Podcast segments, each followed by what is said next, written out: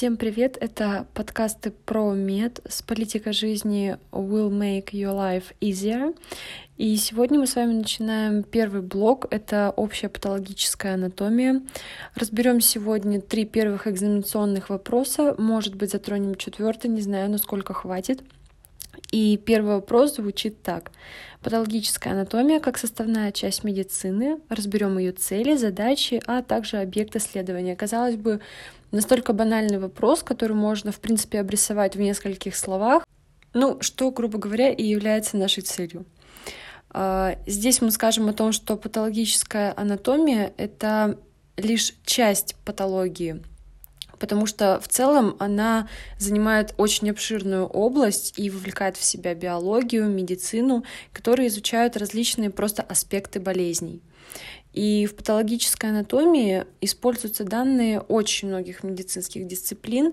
Э, вероятнее всего, э, третьекурсники, которые, особенно с педиатрии, прошли уже курс общей патологии, замечали некоторую корреляцию как минимум с биохимическими знаниями. То есть эта кафедра на самом деле заложила основы основ взаимодействия, например, э, клеток между собой э, и в целом э, ферментопатии, которые также будут разбираться. Но, несмотря на это, вовлекаются еще и анатомия, гистология, нормальная патологическая физиология, к чему мы, конечно, пока еще не подошли, но все впереди. Микробиология и отсылочка к первому курсу генетика и иммунология с кафедры биологии. Корнем изучения патологической анатомии является патология клетки – молекулярные основы, а также этиология, то есть откуда возникло заболевание, патогенез, как оно развивается, морфология, как это представлено на организменном, органном, клеточном уровнях. И морфогенез патологических процессов, то есть как идет развитие влияния определенного процесса на те или иные изменения, которые мы можем визуально различать макро- и микроскопически. Патоморфоз болезней э, и патологический эмбриогенез с классификацией болезней, что относится к МКБ-10.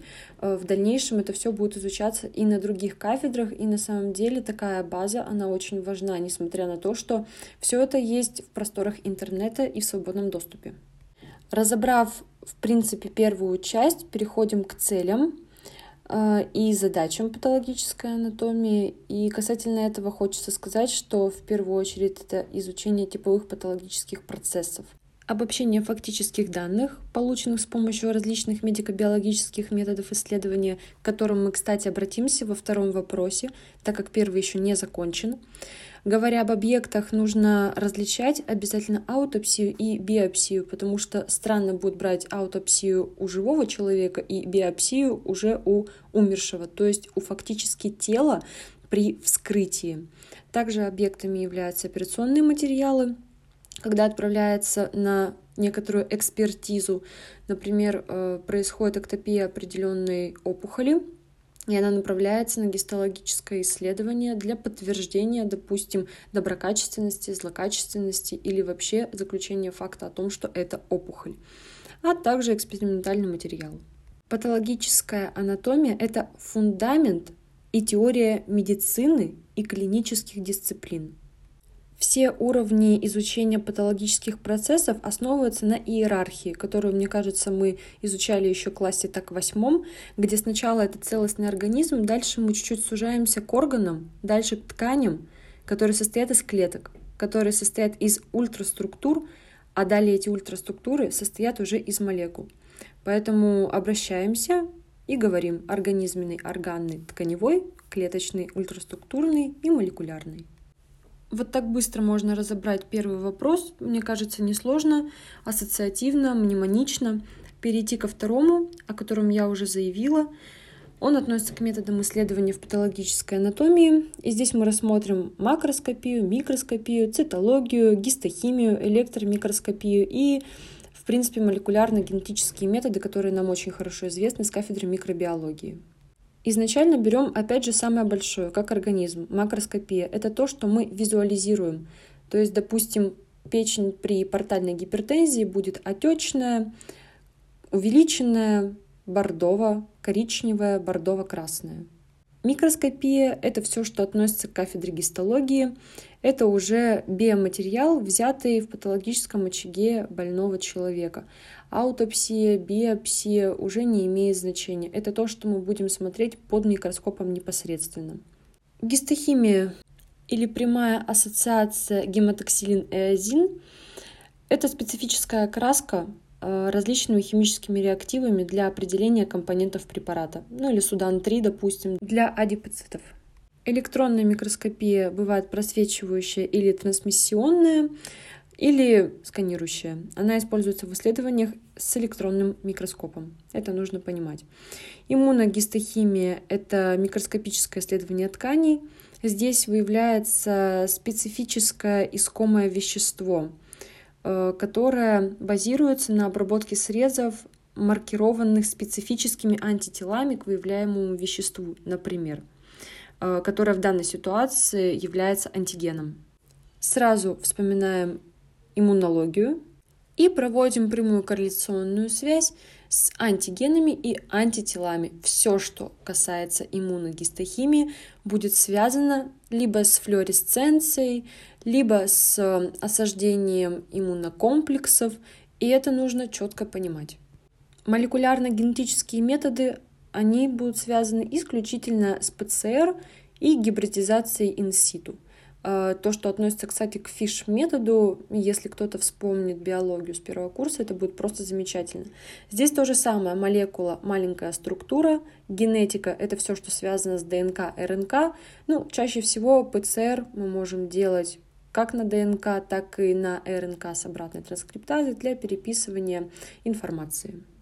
Ну что ж, мы плавно все-таки переходим к последнему разбираемому вопросу. И это понятие о клинической и биологической смерти с характеристикой посмертных изменений. Вообще, на самом деле, разбирая этот вопрос, э, я сама до конца не понимала, в чем же различие между клинической и биологической смертью, если по своей сути биологическую смерть мы просто клинически констатируем. Но все же я разобралась. А, изначально нужно было сказать о том, что смерть — это необратимое прекращение жизнедеятельности организма человека. Далее пойдет классификация смерти. В зависимости от причин, которые ее вызвали, она будет либо естественная, то есть физиологическая, насильственная или смерть от болезни, то есть она может быть постепенной и скоропостижной. В зависимости от развития обратимых или необратимых изменений жизнедеятельности, она будет подразделяться на клиническую и биологическую. Сейчас рассмотрим клиническую, затем уже будет биологическая. Все, что касается клинической смерти, это обратимые в течение нескольких минут изменения жизнедеятельности организма, которые сопровождаются остановкой кровообращения и дыхания обязательно. То есть зачастую, когда мы проводим диагностику, жив человек или нет, мы смотрим на движение грудной клетки, то есть это будет оценка дыхания. Все, что будет отвечать за кровообращение, это пульсация. Если отсутствует пульсация, отсутствуют акты дыхания, мы делаем заключение о наступлении клинической смерти. При этом состояние перед клинической смертью носит название агонии, то есть это некоординированная деятельность гомеостатических систем в терминальном периоде. Это может быть аритмия, паралич различных сфинктеров, судороги, отек легких, например. И в основе клинической смерти всегда будет лежать гипоксия центральной нервной системы, потому что зачастую нет иннервации, нет ответа, нет работы, нет жизнедеятельности из-за прекращения именно кровообращения и дыхания эм, в аспекте расстройств их регуляции. То есть, когда мы с вами будем говорить о некрозе, там тоже наиболее частой причиной будет именно в терминальном э, состоянии развитие гипоксии того или иного органа. То есть АТФ, АДФ, которые так необходимы для функционирования клетки, они зависят от сопряжения кислорода. Если кислорода нет, нет выработки энергии, нет активации внутриклеточного клеточного гомеостаза и, соответственно, нет выполнения функции. А это все закономерно приводит к смерти. Но переходя к биологической смерти, нужно отметить, что это необратимые изменения. То есть если в случае клинической смерти это еще на каком-то определенном моменте, который мы можем захватить, из которого мы можем извлечь человека, пролонгируя ему жизнь, то при биологической смерти здесь уже все необратимо. И это начало аутолитических процессов, то есть самопереваривание.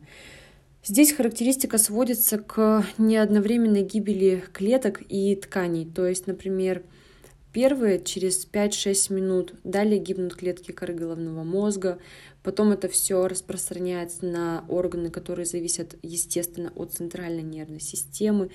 И это все происходит в течение нескольких суток. При этом их деструкция, то есть постепенное разложение, может быть сразу обнаружено только при электронной микроскопии. Это отсылочка к недавней теме второго вопроса. И последний раздел э, в данном вопросе — это признаки смерти и посмертные изменения. Самое первое — это охлаждение трупа, которое будет наступать постепенно со снижением температуры тела. Вообще, на самом деле, температура нашего тела э, всецело зависит от степени оксигенации крови, так как именно гемоглобин вместе с кислородом будет переносить ту самую энергию, ту самую температуру, то самое тепло. Причина как раз-таки будет в прекращении выработки тепла в организме вследствие остановки кровообращения, но в некоторых случаях все-таки отмечается повышение температуры тела уже после наступления даже биологической смерти, при сепсисе, допустим, отравлении стрихнином или при констатации смерти от столбняка. Далее мы рассмотрим трупное окоченение. Это уплотнение произвольных и непроизвольных мышц трупа. Причина также в исчезновении в мышцах после смерти АТФ, которая также зависит от кислорода, и сопровождается накоплением в них лактата, то есть когда глюкоза не способна окисляться и проходит анаэробный путь окисления глюкозы. Трупное высыхание на самом деле это такой момент, который отслеживается не всегда. Оно э, локализованное или генерализованное, что уже будет относиться к мумификации. Причина в испарении влаги с поверхности тела. При этом морфологически и макроскопически мы можем отметить помутнение роговицы, появление на склере сухих буроватых пятен, а также пергаментных пятен на коже. Перераспределение крови в трупе происходит согласно закону притяжения. Все просто. Переполнение кровью вен, так как вены э, в принципе являются депо крови. И об этом тоже нужно помнить артерии пустуют, и посмертное свертывание крови в венах э, и правых отделах сердца, конечно же, будет отмечаться. Потому что нужно обязательно помнить, правые отделы сердца – это всегда венозная кровь, потому что туда впадает верхняя и нижняя полые вены, соответственно, это точно такое же депо крови. Морфология посмертных сгустков сводится как раз-таки в дальнейшем к различию между прижизненными и посмертными тромбами. Так вот, что касается посмертных сгустков, они будут гладкие, правильной формы, эластические, желтые или красные, и они будут лежать свободно в просвете сосудов или в полостях сердца, в правых полостях сердца. Все, что касается трупных пятен, мне кажется, которые более всего на слуху, эм, это возникновение трупных гипостазов, то есть гипо сниженный стаз движения в виде темно-фиолетовых пятен, чаще всего в ниже лежащих частях тела, потому что, опять же, обращаемся к физике, к земному притяжению.